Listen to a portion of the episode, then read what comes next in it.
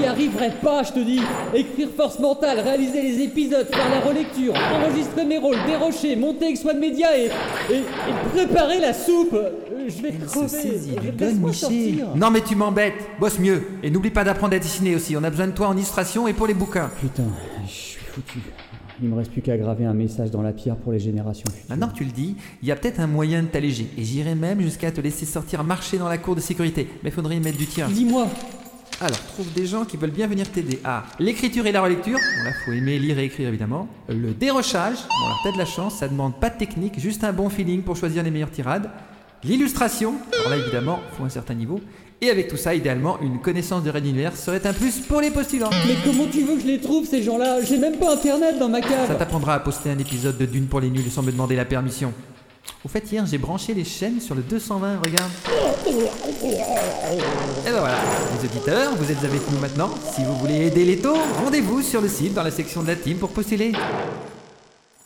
Précédemment, dans Red Universe. Fais comme Anton. Cherche comment contrer les titans. Le conseil des commandants risquait de ne pas trop aimer rester dans l'ignorance. Pourquoi ne pas utiliser sa nouvelle élève mentale, Maeve Onawan? Ne recréez pas les forces mentales, s'il te plaît. Elles sont le terrain de jeu favori de nos ennemis et leur fer de lance. Quant à ta question sur la fin de tout cela, ton frère se l'est posé tout à l'heure de son côté. Son vrai rôle dans tout ceci va bientôt apparaître sous les lumières. Peut-être pour notre malheur à tous. Raid Universe. Chapitre 25. L'effet.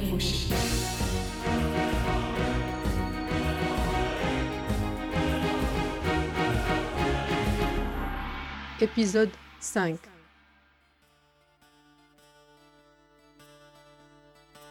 Système de Chilico, à l'extrémité de la zone de Habit. Comme la majeure partie de l'espace Nalcoal, les territoires de Chilico se composaient exclusivement de petits corps célestes, météorides et nuages de gaz. Tout tournait à des vitesses relatives autour d'un minuscule trou noir dont l'origine, comme pas mal d'incongruités astronomiques de Habit, demeurait inconnue pour la science Nalcoal. En raison de leur emplacement, ils ne furent colonisés que tardivement par quelques familles égarées ou rejetées des sociétés principales. La découverte du minerai rayonnant, cette pierre dont les fions sillonnaient Chilico et qui permettait une interaction psychique de haut niveau, changea la donne. Raffinée et utilisée dans l'électronique des amplificateurs, mélangée au métal des croiseurs et autres chasseurs, elle dominait la technologie nalcuale, lui apportant cette maîtrise mentale incomparable, de l'interface aux communications en passant par les procédures d'attaque. La planète Cuitlier, astre majeur de ces territoires, abritait le centre préfectoral et économique. À la surface de l'hémisphère nord, on pouvait apercevoir la partie émergée de la cité, celle présentant le minimum nécessaire au contact avec l'extérieur, telles les pistes de l'astroport, les grandes antennes et les tourelles de défense. Le reste de l'agglomération était immergé dans le sous-sol, car le danger de chute de météorites, au mieux, était omniprésent et rendait une hypothétique bulle d'atmosphère trop précaire.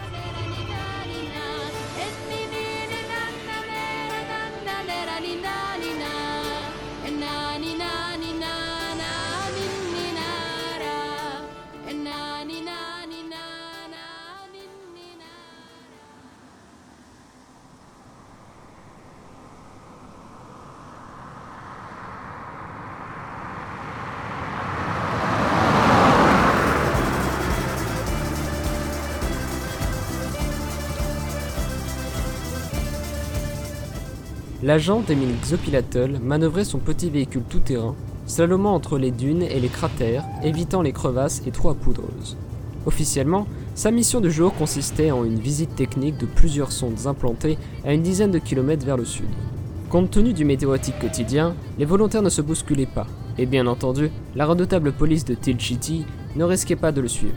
Elle soumettait les territoires de Chilico à un contrôle strict, résultat d'au moins deux conflits ayant éclaté avec les descendants mineurs des premières familles.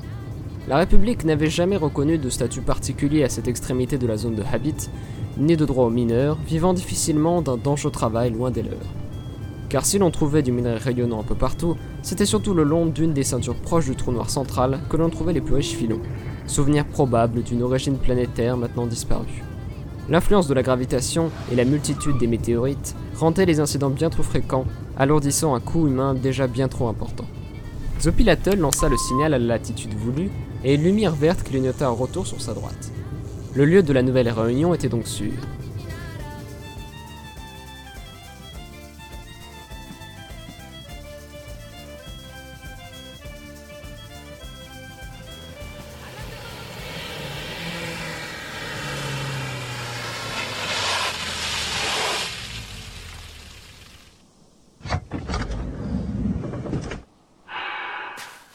Il gara son véhicule au pied d'une des sondes, pour sa couverture, et rejoignit à pied l'excroissance du terrain d'où provenait la réponse.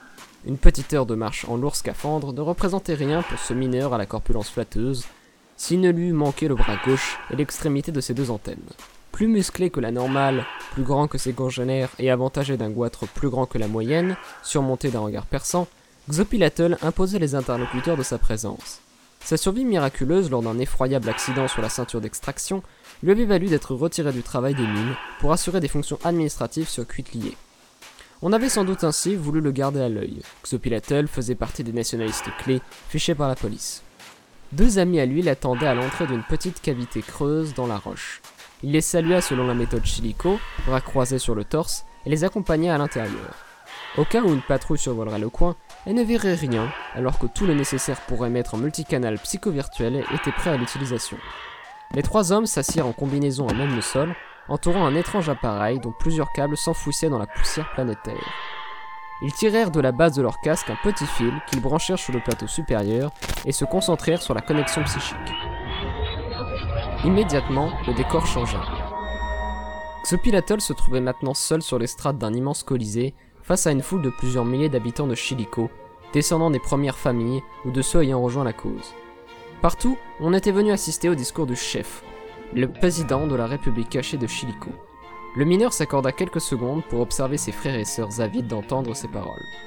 Les visages étaient tous brouillés, les voix transformées, car on ignorait combien d'agents infiltrés par la police se glissaient parmi les spectateurs. Seuls les cryptages utilisés confirmaient les personnalités présentes, ceux-ci étant verrouillés à la barbe des services de sécurité.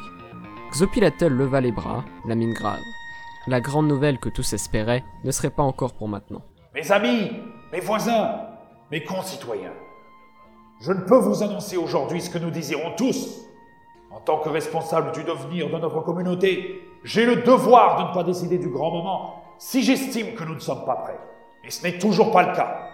Nous le serons un jour, soyez-en certains, comme moi j'en suis certain. L'oppresseur de Tilchiti est encore bien puissant et trop soudé. Nous nous sommes déjà attaqués deux fois à lui, et pour quel résultat? Plus de morts, plus de sévérité et plus de contrôle. Nous savons l'importance que notre pierre qui chante représente pour lui. Il ne nous libérera jamais autrement que contraint et forcé. Précédemment, je vous ai fait part de ma réflexion sur ce sujet. Tant qu'il aura la possibilité de concentrer ses forces contre nous, nous n'aurons aucune chance de l'emporter. Or, en ce moment, un groupe de réfugiés humains, oui, je vous entends bien, des humains. Donc ces réfugiés humains résistent pour la première fois à l'armée noire. Ces gigantesques croiseurs n'ont pas réussi à les détruire. Et pire, pour Tin City, l'empereur dieu de Ragenwald s'est joint à eux. Quelque chose se prépare et nous devons rester avertis, mais ne pas intervenir. Je vous tiendrai au courant de l'évolution de la situation. Xopilatl se ménagea quelques secondes avant de poursuivre. Il allait tenter un double message, quelque chose que seuls les vrais descendants des premières familles pouvaient comprendre. Mes concitoyens, je vous demande d'encore supporter le poids de la servitude. Courbez la tête, ne vous levez pas. Pas encore. Et conservez dans votre regard la flamme de la liberté, qui était, est et sera notre guide. Nous avons invariablement su nous relever, quel que soit le bâton qui nous y aidait. Cela s'est produit il y a longtemps, cela arrivera encore. Accepterons-nous de saisir l'instant sans nous poser de questions? C'est à vous de me le dire. Je suivrai alors votre choix, comme celui de notre glorieuse communauté souveraine. Merci, mes amis, de renouveler la confiance que vous m'apportez. J'espère être digne de la tâche que vous m'avez assignée. Longue vie et prospérité. Et toute la foule répondit, croisant bras contre torse, longue vie et prospérité. Alors qu'il lançait l'autodestruction du relais psycho-virtuel, le voisin de la gauche de Xopilatl, son vieil ami Telmac, ne put s'empêcher d'ouvrir un canal mental et de demander.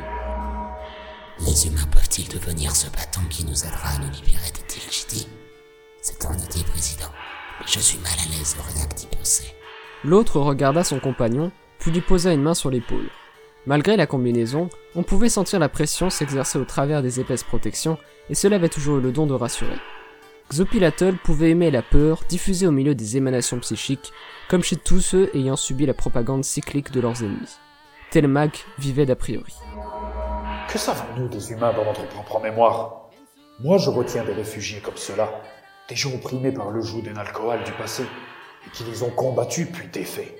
De son bras libre, il balaya la voûte stellaire, les six doigts bien écartés, et ajouta à l'attention de ses deux voisins. Je suis prêt à faire alliance avec n'importe qui, du moment que ça peut les affaiblir. C'est dans les étoiles du dehors que je trouve la solution à nos problèmes du dedans. C'est ma certitude. Et je veux croire que notre peuple le comprendra aussi. Son ami Telmax scruta le ciel, n'y décelant aucune aide concrète, que du noir, encore et beaucoup de noir.